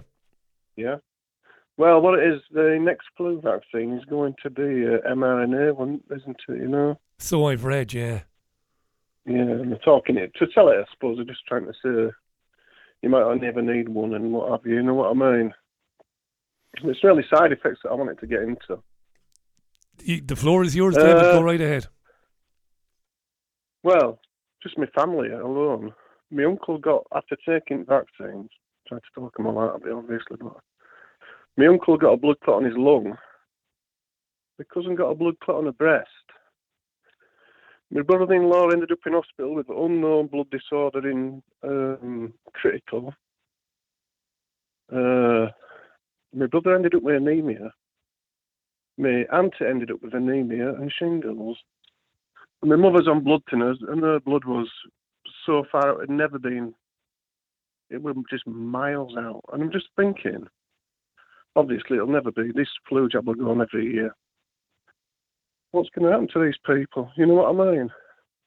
David, you've absolutely blown my mind, right? So I I have no reason to doubt you. I don't I, I can't see why anybody would ring up and make such a claim unless they were telling the truth. So you know, so I'll take you at face value, right? Even though I don't know you.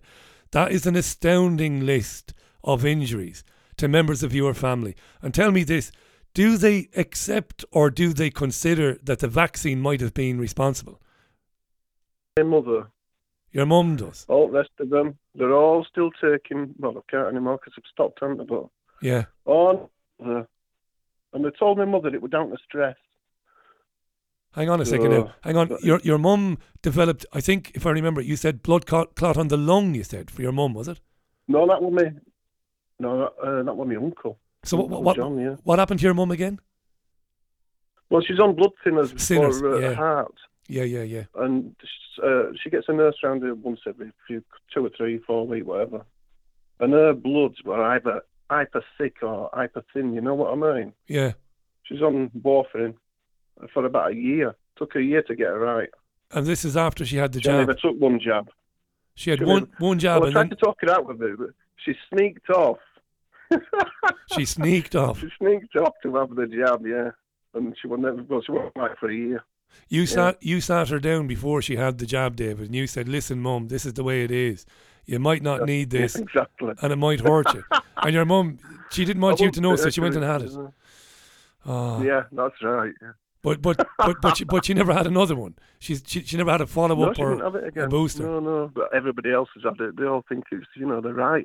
In fact, my uncle, actually, I asked him why he was still having it, and he said, because it's free. Now that that is a well worn Yorkshire cliche, that isn't it? Eh? I love that because it's free. What e by gum? You? Yeah. Because it's bloody free. Even after becoming unwell, how do Look, you is what I'm even? saying. Yeah. Yeah, I know. What I'm saying is they're changing it now. The flu jab ain't going to be the normal flu jab, is it? And that's religious for the older people, isn't it? You know. And they're And you changing know- it to this mRNA now. Do you know, David, about the flu jab? And a nurse admitted to me back in my Fallowfield days in South Manchester back in back in 2015. So I went for a checkup, um, or a blood pressure test or something. And the nurse says, "Well, you have the flu jab then, Richie?" And I said, "No." And the nurse said to me, Would you believe? She said, This is a very strange thing because she said that she knew about the program, uh, which was very strange because in 2015, the program was in its infancy, really, right? But she said, um, I know a little bit about your program. She said, Let me share something with you. She said, We're given bonus payments um, for the for every so many people we can persuade to have the flu jab. We're given a bonus, the nurses. She was very honest about that, Oh, very yeah, yeah, forthcoming. yeah. And then she said to me, and she said, Look, if you look it up, she said online, you'll find out that the flu jab is very rarely effective against the flu. It's usually Oh, the wrong strain of flu, would you believe? Imagine that. And yet, and you wonder how many seniors know this that the jab they're getting is probably not going to stop them getting the flu anyway. You're, you're probably going to get it. Isn't that Mhm. right, David? Right, that, yeah. Yeah. Yeah. Anyways, like you said, there's one to go. Two. I'm losing you slightly there now. You just just drifting off on me there, David. I think we've lost him. The connection is gone. He's on a mobile there, and he might be somewhere rural. Uh, hence, the connection is gone. Let me give you the the the uh, the jingle. Uh, but before I give you the jingle, uh, let's see. Sarah wants to come on. Let's get Sarah on. Let's get Sarah on the show. As the time is now 29 and a half minutes past the hour. It's the Richie Allen Show, live from Salford, BBG Towers, would you believe, with me, Richie Allen. Trying to get Sarah on because she was next in the bloody queue, but I can't get her on. Let me give you the contact details then. Let me give you the contact details then. Or we might get David back on. We might get David back on. Uh, you are live. Welcome to the programme. Who am I speaking with? Hello there, BBG. It's uh, Marco. Hello, Marco. Turn me off in the background there so we can have a chat. Go ahead. Yes, yes. I was just interested in your uh, chat with Kay. I mean, I live in uh, County Durham, but I think I'm a bit further north than she is, judging by her accent. You're a little bit further north, yes. You're, you do not sound so Geordie, Marco. Yeah, I'm, I'm almost Geordie, but, but obviously not uh, a native. I get it now. I got it there. I heard it there in that sentence. No, you're Yeah. definitely a Geordie. Lovely to, to chat with you, Marco. What would you like to say, buddy? Go ahead. Well, it was just.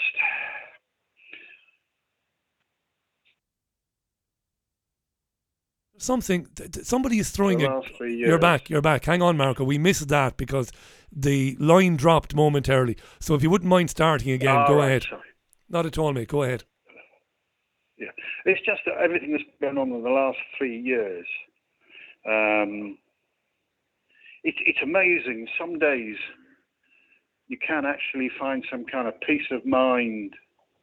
You know, a day like today, which up here is lovely, and it's beautifully beautiful weather. You're out with the family and friends. You have a drink, and it's almost possible to imagine that none of this is going on. I can't believe you said that. I was sitting in the garden yesterday with our neighbours having a, a can, a cold can of beer. The sun was splitting the rocks. We could hear children Yeah. in the neighbourhood, Marco, running around playing children's games. And I swear Yeah. on all that's sacred, I had the very same thought. I thought, Yeah. this is how it should be. And for a moment, none of these problems, great reset, vaccine injuries, they didn't exist. It was just normality. Yeah. Yeah. I mean, I some. I mean, I spend my time. I mean, thanks to yourself. I mean, I first heard you way back on Talk Radio Europe Give over. when we uh, were visiting uh, Spain. We found your station, and I think I think it must have been Tony Gosling you were interviewing because he was talking about the Bilderberg Group. So I've been following all of this stuff over the years into David Icke, and until you know COVID, it, it didn't really. It was all a bit of a. It was interesting, very interesting, and I could see signs of it, but it, obviously it didn't really come to pass that it became concrete until COVID. But even now, even though we've been through all of that, there are times when you think, well, nah, you- you're just being daft. You've just been led up a garden path, and uh, everything's all right, really. Yeah, but hang on. That's When you just see out. that's good, Marco. That's a good, healthy skepticism to have about everything. You're my ideal guy, Yeah. really. I mean, you know what's going Yeah. on, but you you still retain the ability to be cynical about everything and have a look at it two or three times before you make your mind. I, I like that. There's nothing wrong with that. It's not wishful Yeah. thinking. I think you're doing the right thing. But um, Yeah, yeah. very good. Well, I think you have to do it. You have to do it, Richie, because uh, otherwise you go bloody mad, wouldn't you? Yeah, you go mad. Absolutely. Uh, Do you know, I've just had a message mean- from Angela. Can I just say this, by the way? Uh, because there's a certain theme running through the phone in today. Angela has been on to say, tell um, Kay to find people on the website. Are you listening, Kay? Libertariandrinks.com. We have drinks evenings on the third Wednesday of every month in various locations all over the country. Libertariandrinks.com, where you can go and meet people, have a chat, have a drink, and um, openly discuss things, I suppose. But yeah, sorry, Mark, I just wanted to read that out before before I forgot. Yeah, yeah. I, that's that's very interesting because I mean I find myself uh, I can't really talk about this stuff with just with anybody really. yeah. You know, I mean, uh, there was certainly a sore point with my partner when uh, when it came to vaccinations and that sort of thing. How do you mean? Was was Um, was your partner inclined Well, to go and get jabbed? She had to get vaccinated because she's a care worker. Um, and to be honest, I mean, I was because I think I'd listened to stuff you know you did about the Gardasil and what happened in Ireland and all of that. Yeah. I'd, I'd become vaccines was never an issue for me, but I became, uh, you know, I, did- I started to see these people coming on, and they thought, well, there must be something in what they say. So when this big vaccination thing came up, um, and I have a, a, sort of autoimmune disease, and I thought, well, no, I'm not going to do it, and I just sort of stayed off it, stayed away from it. And, Um, and can I ask you this now? Um, I'm not going to rush you now. So if if I stopped you there. I don't mean to, but I want to go back just a little bit, and then we'll come back to your own reluctance to take the jab. But your partner, the care worker, had to take it. Did was there any Yeah. reluctance on her part to take it, Marco, or did she just go willingly and have it? I don't know because we couldn't really talk about it. I mean, I, I had my doubts, but I mean, of course, at the time, what did I know? I'm not a doctor. I'm not a virologist. I'm not a vaccinologist or whatever. So, I mean, I remember one time it was Hayden Hewitt was on your program. You had a discussion, and I think Hayden said that you uh, you couldn't really t- tell people not to take a vaccine because if they did and they got if, if they didn't and they got a disease, then you know you would be sort of partly responsible. Yeah, I think all all you, I think all of us have a right to say to people that we have concerns about the jabs, and this is why this is why I'm not going to have a jab, and we have the right to do that. But I don't feel Yeah, yeah. we should be telling people don't do this or don't do that because we're all supposed to No, be exactly. autonomous, aren't we, Marco? Let people make their own minds up. Yeah. Exactly. But um, that's the way. I mean, we couldn't talk about it because she, got- she would get upset about it, and I think suggests that maybe uh, she wasn't too happy about it. I mean, she's. I don't think she's. She's only had about a couple of jabs. She's never had any of the other boosters. So. And do you mind me asking, are, are you are you still together? Oh yes, yes, yeah, yeah. and you're happy and, Yeah. and, and so so you you basically just very mature you just learn to coexist you see things one way your partner might see it a bit differently but you just learn to coexist and you don't you're certainly not browbeating her with the opinions anyway by the sounds of it Oh no, no, no. I mean, I wouldn't do that. I mean, I mean, I've got a good mate. He's taken all, all virtually all. I haven't got many friends, but I mean, those that I do, they, they all seem to have taken the vaccine. And my best friend, I mean, he only uh, took it so he could go out to his apartment in Spain. Imagine I mean, he'll happily listen to me spout off, but I mean, I don't try and ram it down his throat, you know. when, when you think back Because at the end of the day, it's only an opinion, isn't it? it is yeah but but your opinion is is based in at what we know now overwhelming evidence that the jabs have done an awful lot of harm, you know. But you mentioned there the holiday. That's the thing that really kind of made me really sad was like people were locked down and they were terrified. They were really terrified. A lot of people were. And then we came to 2021 the summer and they realised, Jesus, we, we can get away now and get away and leave that silliness behind and lockdown. And of course, um, you know, many of them got the jab just for that reason. They might not really have wanted to have the jab, but they thought, I want to be in Ibiza. I want to be on the Costa del Sol. I want to be in Santa Ponsa. I want to be in Turkey. Yeah. So they took the bloody jab, didn't they? Many of them. Oh, they did. Yeah, they, they did. Um, and now it appears that for now, it's not necessary. I know, it's ridiculous. And, I, you go where you like. and as for your mates who took it, I'm hoping the answer is no now, sincerely. But did any of them have any issues, minor or otherwise, after the jab?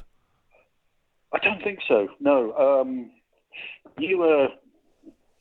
I knew uh, the only person. I mean, like I say, I haven't got a very wide circle of acquaintances or friends, but uh, the one person I did know had some trouble was a was a nurse at the hospital I attend, and you know, we, we she was quite, you know, willing to talk about it, and she had some kind of problems with her leg Right. after having to take this thing. I think it's the AstraZeneca. I, I'm not entirely sure if that's right, but uh, no, I, I, it's not come to my door, uh, as it were.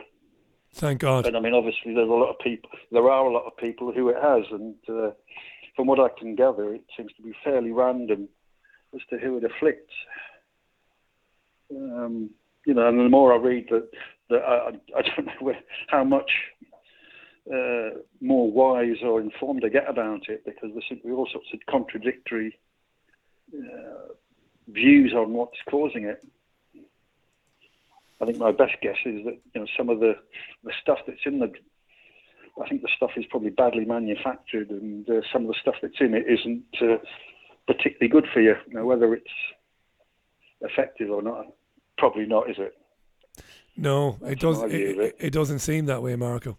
Mate, I'm going to take another couple of calls before I end up um, getting right on top of seven o'clock. That's a brilliant call, mate. Thanks so much for ringing in. North of Durham. Yeah, all the best, Richie. Love the show. You're very Keep kind, mate. good work, sir. Thanks for supporting us. Thanks, Marco. That's Marco, north of Durham there. Um, yeah, yeah. I like the fact that Marco and the missus are are um, are together. I like that. Let me um play the jingle, will I? I'm going to make a mess of this now because I'm on a new system. I, I keep I'm on new systems all the time. Hang on. It's your call. Skype. Chat with Richie. Or call 0161 818 2018. If you're calling from overseas, it's plus 44 161 818 2018. Talk to Richie now. Yeah, it's uh, 20 minutes to or 19 minutes to the top of the hour. Richie Allen Show, Tuesday's edition. May the thir- 30th. I'm still missing three and a half teeth on my upper right mouth, and uh, I'm not thrilled about it. I'm not thrilled about it. Myself and the missus are going out on Friday, and it'll be our first proper night out for a long, long time. And I thought that before Friday, I would have my little temporary bridge so that I don't look like Shane MacGowan, God love him. Shane has had the implants, hasn't he? I would never have um, implants. For one, they're astronomically expensive, number one. But number two, I don't like the idea. I'd prefer to have a kind of semi permanent or permanent bridge. But I thought it would all be done by Friday. Not all be done, but at least partly done. So I could smile at them. We're going to see Elton John. I know, I know, I know. We bought the, the tickets three years ago. We bought the tickets before the, the scamdemic, would you believe?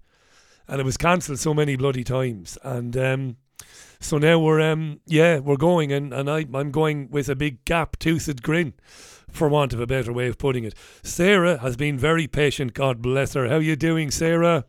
Hello, Richie. Nice to speak to It's you again. lovely to speak to you again. Uh, It's been I reckon it's been about a year and a half since we spoke last. No, no. I When did we talking to you speak? About the cost of living a few months back. wasn't that long ago. Oh, the cost of living. That's right. Yeah, yeah. Yeah, yeah. I was having a right which, which hasn't improved, Sarah, has it?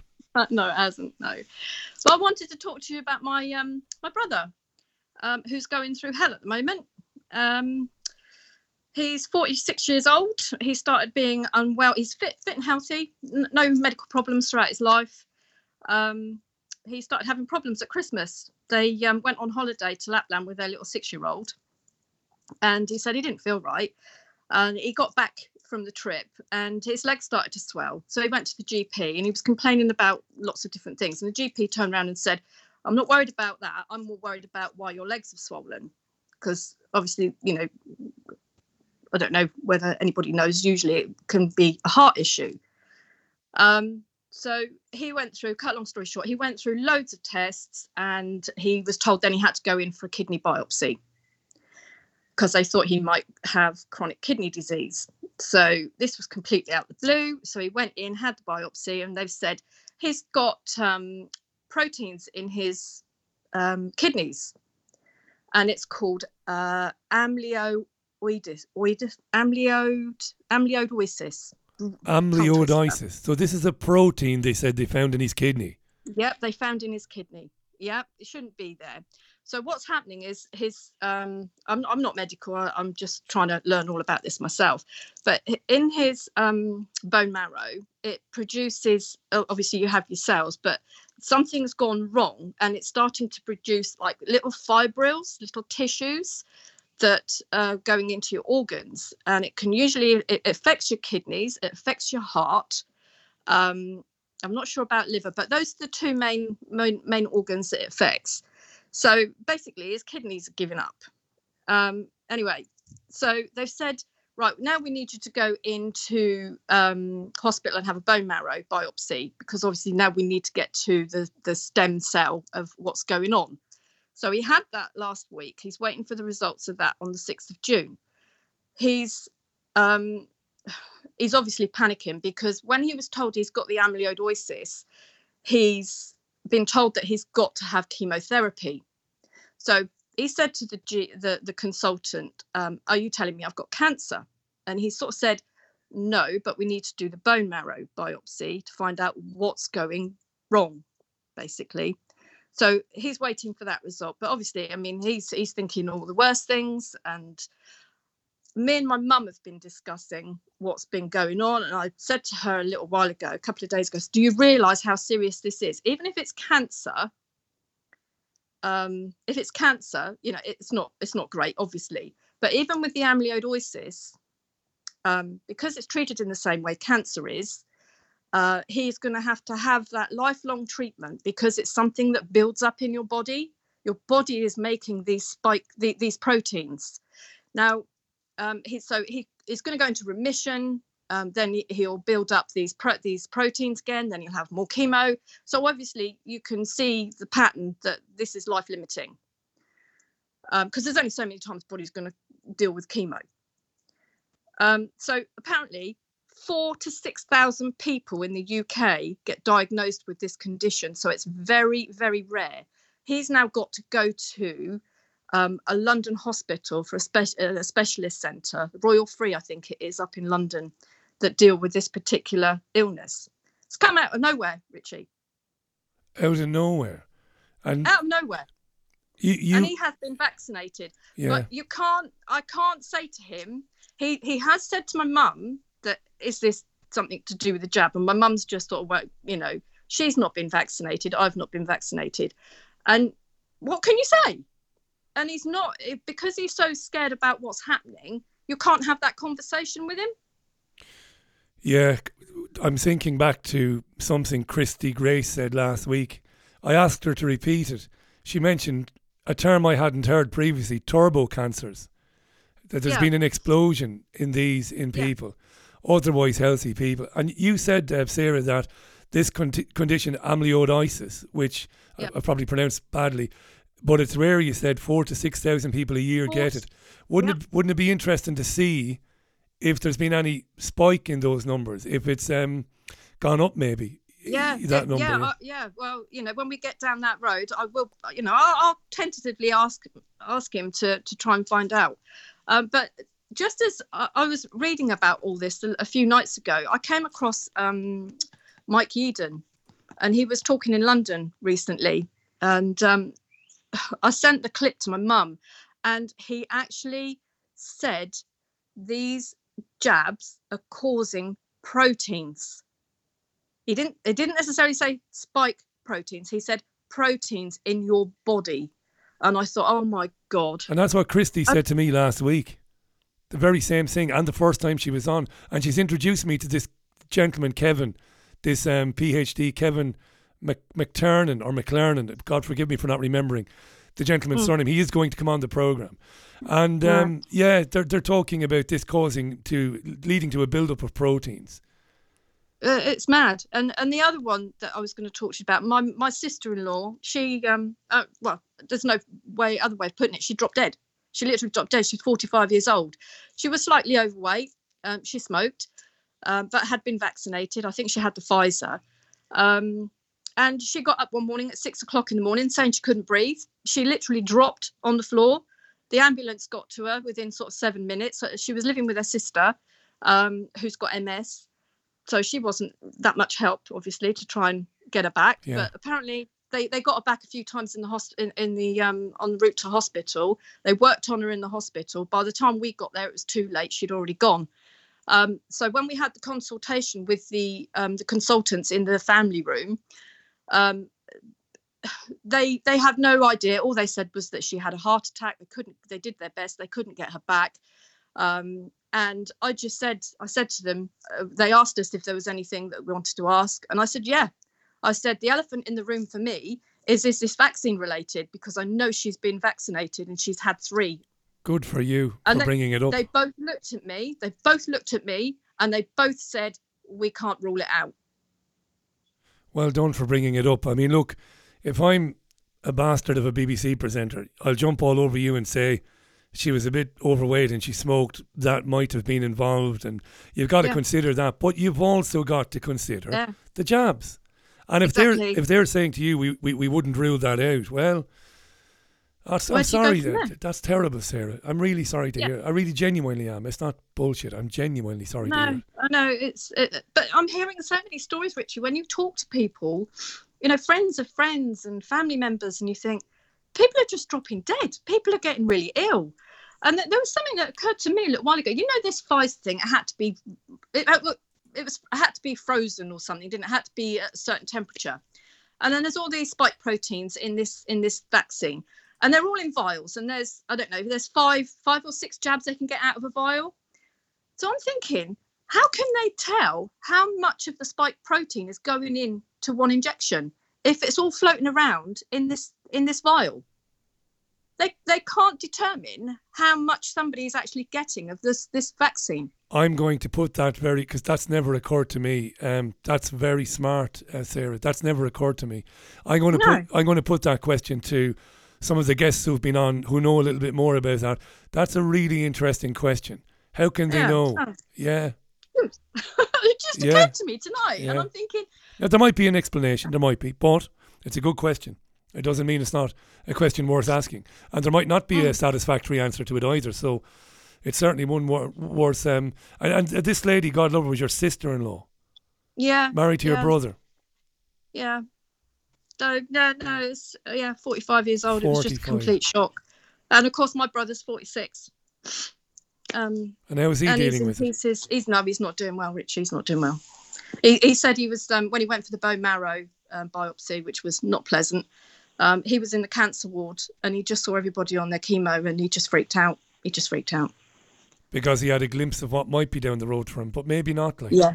fingers yeah crossed. well it, it will be it will be the can it will be the chemo um because of the amyloidosis it's treated in the same manner as the chemo because what they what they try and do is they they totally wipe out your immune system in, in the hope that your cells will regenerate and produce less proteins so and the other the other thing was that he could potentially um, need a stem cell transplant so uh, we, we, we're just learning as we go along what, what's going on. So, You yeah. sound, I mean, I've um, never even heard of it. no, me neither. You sound fairly stressed by it all. I mean, that's a stupid thing to say, but you do. You sound fairly stressed by it. Does yeah, it? that's me. That's me, Richie. I'm, I- I'm fight or flight mode all the time. So, yeah, there's always something to deal with. I, I'm. He, he's lucky to have you. Um, for a sister, to be honest, isn't he? Uh, do you know what? The irony is, we fell out and we've only just started talking again. We fell out over the vaccine because he thought I was a nutcase. And now he's asking questions. How many people ended up? Again, we go back to this. Like, yeah, your brother, your sister, you love them. You know what's going on. They're like, I'm off tomorrow now to get me first uh, Pfizer. You, you've got to say something. Like you're compelled to say something. And for so many people, this ended up in estrangement. It really did for Mm. so many people. But thank God, like, you're not estranged, and and and, and you're speaking now. But um, Yeah. I, I, w- I w- I wish him the best, Sarah. Do keep us in touch with how he's getting on, will you? Yeah, of course I will. Yeah, brilliant. Okay, thanks for taking my call again. Well, thanks for sharing that. It does help, doesn't it, when you have a bit of a vent? It does for me, to be honest. yeah, yeah, no, I know. But yeah, it would be interesting to ask that question about the, the vials and how can they determine, you know, what percentage of this this spike protein they've been and it's a brilliant question because if there's something to your question, if there's something to it, it might explain why it's so random, like Marco was saying about the injuries, why they're so random, Yeah. why they we see them in certain people and we don't see them in other people. But uh, yeah, Sarah, thanks. Nice to hear from you again. Okay, Not nice to you. hear that, but um, sincere best of luck with it now, right? Thank you. Okay, take care, And Richie. mind yourself. Thanks, Sarah. Thanks. Yeah, good luck to Sarah and to her brother. I should I should have asked her her brother's name. I, I meant to do that and I didn't. We'll find out. Um, that's about it today. Uh, thanks to the callers. Lots of comments came in, by the way, and as is sometimes the case when um, we, we do the phone-ins, I kind of lose sight of the comments. But don't uh, hold that against me. I want to say hi to uh, Norma, who uh, is in Iceland. I don't think I've heard from anybody in Iceland uh, previously, but uh, thanks, Norma. Norma says, I loved Kay. She was so informed and full of optimism. A great lady, says Norma in Iceland. Bless Kay. Thanks for that, Norma. I really appreciate that. And Tracy has been in touch to say, My dad died recently after hospital admission for hip fracture. He came through surgery fine, but then he was left in bed to rot. He developed pneumonia. He was tested positive for COVID with it, with the lateral flow test. Uh, he was tested because of diarrhea. COVID was on his death cert. I'm sure because unjabbed. One doctor told me off the record I was right when I said to bump. I was right when I said that this was done to bump up the numbers. One doctor told Tracy that putting COVID on the death cert was done to bump up numbers. Referred it, says Tracy, to a PF, and I'm still fighting. Thanks for sharing that, Tracy. Jesus. And again, I'm sorry that that happened to you, and I really am. It's heartbreaking. It's not happened to me. It's happened to me through a great friend, but not through a vaccine injury. Great friend of mine, um, um, wife died and might not have died if she'd been better looked after in terms of tests and scans and whatnot. So thanks uh, for sharing that, Tracy. Yeah, yeah. Okay, I'm back with you tomorrow, Wednesday. Of course, I am because it's Wednesday at uh, 5 o'clock UK time for Wednesday's Richie Allen radio show. Do download the app if you, I mean, look, if you have a smartphone anyway, which are shit, they're shit things, really, aren't they? But uh, most of us, most of us do have a smartphone, so you might as well download the app. You'll find it on Google Play. You'll find it on the the the, the App Store, the iTunes thing. Download it. You can send a direct message to the studio very quickly. You know, but uh, if you don't want to download it, don't want to download it, don't do that. Uh, use the website. Julia says, How are you, Julia? Lee Hurst, the comedian, set up local contact groups on Twitter. It's meant being less lonely as uh, people meet like like people can meet like-minded locals in the pub every two weeks, and we also keep in touch via Telegram. Uh, thanks for that, Julia. That's really interesting and really interesting, really important to know that bit of information as well. Listen, enjoy the rest of your Tuesday. I'm going to sit in the sun for a little bit, just for a few minutes, while I put the podcast online, and then I'm going to chill out and watch Succession, the finale, which I tried to watch last night, but I fell asleep. The sun and a couple of vloggers, you see, had gone to my head. That's what happened. Right here. Closing out with the Clash and Train in Vain. Thanks for listening today. Speak tomorrow. Bye now.